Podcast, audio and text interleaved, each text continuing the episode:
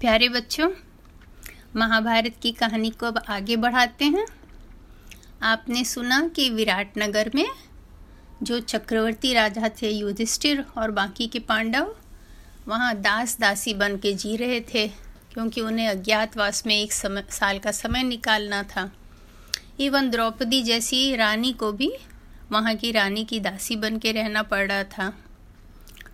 दस महीने निकल चुके थे, लेकिन राज्य के रा, सेनापति, जो कि रानी के भाई थे, उनकी नज़र द्रौपदी पे पड़ी और वो उसे अपनी दासी बनाना चाहते थे। अब रानी आड़ गई। उन्होंने द्रौपदी से कहा कि नहीं, तुम्हें मेरे भाई के पास जाना पड़ेगा। ये लेके जाओ और भाई को दे दो। कुछ सामान उनके साथ भेज दिया। द्रौपदी क्या करती? उसने बहुत अनुनय विनय किया कि मेरे गांधर्व पति उन्हें मार देंगे। लेकिन रानी ने उनकी बात न सुनी। उसे भेज दिया। जैसे ही वो वहाँ गई तो कीचक उन्हें पकड़ने के लिए दौड़ा। अब द्रौपदी को ऐसा लगा कि मैं अगर महाराज के दरबार में पहुँच जाऊँगी तो वो मुझे बचा लेंगे। तो वो जल्दी से दौड़ के राजा विराट के दरबार में पहुँच गई। राजा विराट का दरबार लगा हुआ था। सभी वहाँ बैठे थे और ये जल्दी से आई। आकर इन्होंने कहा कि, मुझे बचा लें, महाराज। और उनके पीछे पीछे कीचक आए और उन्होंने उसे एक पैर से मारा, ज़ोर से। युधिष्ठिर भी वहाँ बैठे थे। उनकी आँखों में खून उतर आया। लेकिन फिर भी वो कुछ नहीं कर पाए। उन्होंने सिर्फ़ राजा से कहा कि न्याय करना चाहिए सोच समझ के। तो राजा ने कहा कि कीचक तुम अभी अपने महल में जाओ। मैं तुम्हारे साथ भी अन्याय नहीं करूँगा और सैरंद्री के साथ भी नहीं करूँगा। लेकिन जो लोग वहाँ बैठे थे, उन्हें विश्वास था कि राजा कुछ भी नहीं कर पाएँगे, क्योंकि कीचक बहुत बलवान सेनापति थे और राजा खुद भी उनसे डरते थे। और इधर द्रौपदी इतनी अपमान और इतना परेशानी देख के परेशान हो गई, बिल्कुल तिलमिला गई। वो भाग के भीम के पास गई जो रसोई में थे और उनको उन्होंने अपना सारा बात बताया। तो भीम ने कहा, ठीक है, आप चिंता मत करो, मैं ज़रूर से कीचक से इसके लिए बदला लूँगा।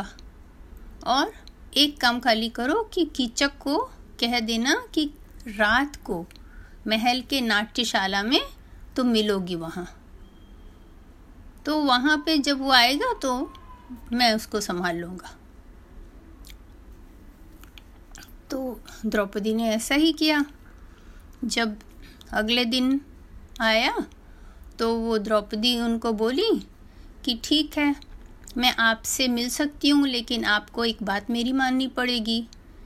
तो किचक बड़े खुश हो गए। उन्होंने कहा, क्या बात माननी पड़ेगी? तो उन्होंने बताया कि आपको बिल्कुल रात में बिना किसी को बताए, सिर्फ़ अकेले महल की जो नाट्यशाला है, जहाँ पर गाना नृत्य का प्रोग्राम होता है वहाँ पर आपको मुझसे अकेले मिलना होगा रात में।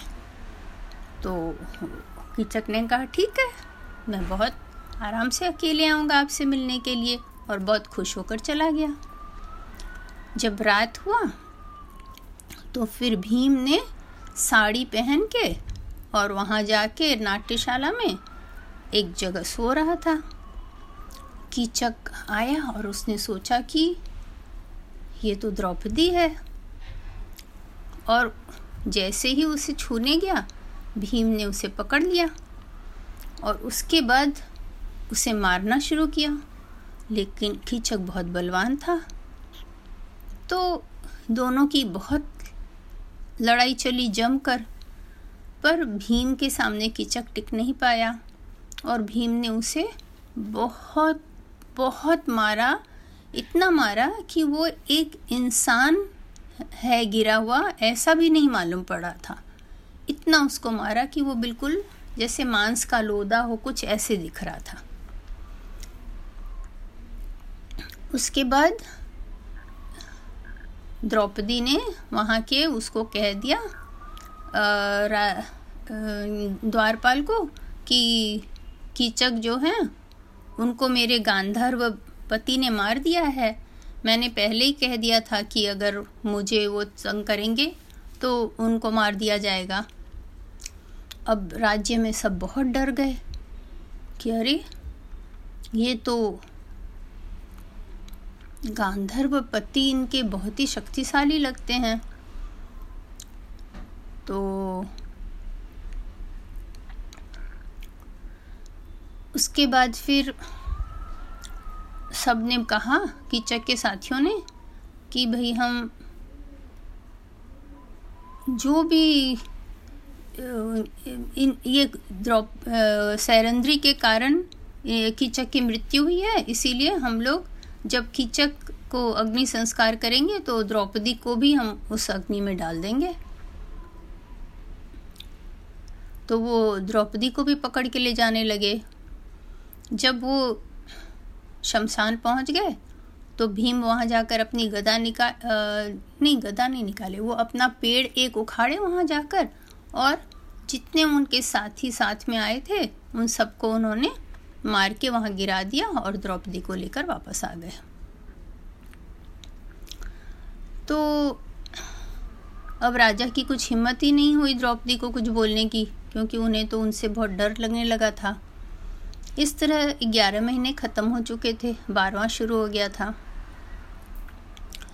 अब राजा विराट के साले कीचक और उसके बलवान साथियों की हत्या का जब समाचार पूरे दूसरे राज्यों तक पहुँचा तो फिर दुर्योधन को समझ में आ गया, कर्ण को समझ में आ गया, हो न हो, ये तो भीम ही हैं और कोई नहीं हो सकता है। तो चलो हम लोगों को बड़ा मच अच्छा है। हम लोग अभी जाएँगे और वहाँ उनसे लड़ने के लिए उनको बाहर निकालेंगे और अभी तेरह तेरहवा साल पूरा नहीं हुआ है तो इस तरह से उनको फिर से बारह साल के लिए बाहर जाना पड़ेगा। तो उन्होंने क्या किया? वहाँ पर उनके मित्र राजा सुशर्मा भी बैठे थे, त्रिगत के राजा। तो त्रिगत के राजा को भी अपना बदला लेना था वो कीचक से। तो उन्होंने क्या किया? उन्होंने कहा कि ठीक है हम जाएँगे पहले आ, उत्तर की तरफ़ से और वहाँ के सारे गायों को बटोर के ले आएँगे और उसके बाद फिर आप दक्षिण से आ जाना। तो वो बोले ठीक है ऐसा ही करते हैं। तो अब उसके बाद त्रिगत के राजा जो हैं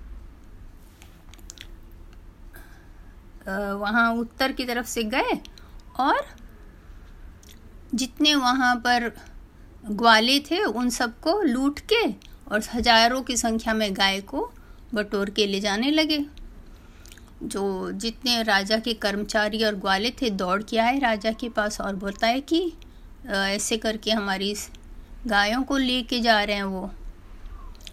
तो राजा ने अपने दोनों भाई को शतानिक और मदिराक्ष को भेजा कि जाकर आप इनकी गायों को छुड़ा के लाइए और साथ में पूरी सेना भी भेज दी।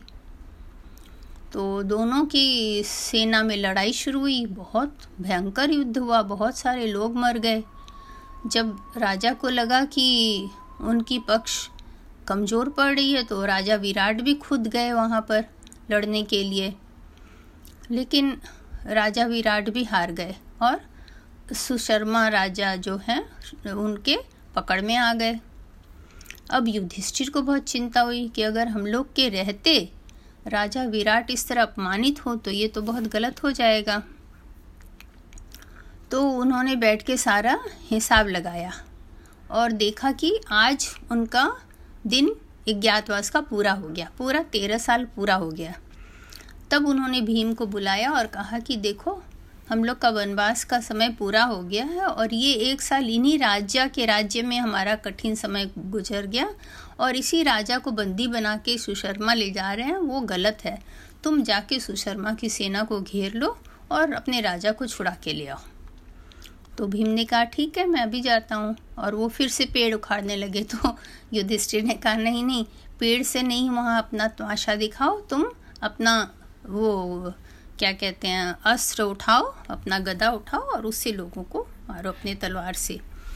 तो फिर भीम ने ऐसा ही किया। वो अब बाकी की बची हुई सेना को लेके गए और सुशर्मा की सेना के ऊपर हमला बोल दिया। भीम की अकेले की लड़ाई से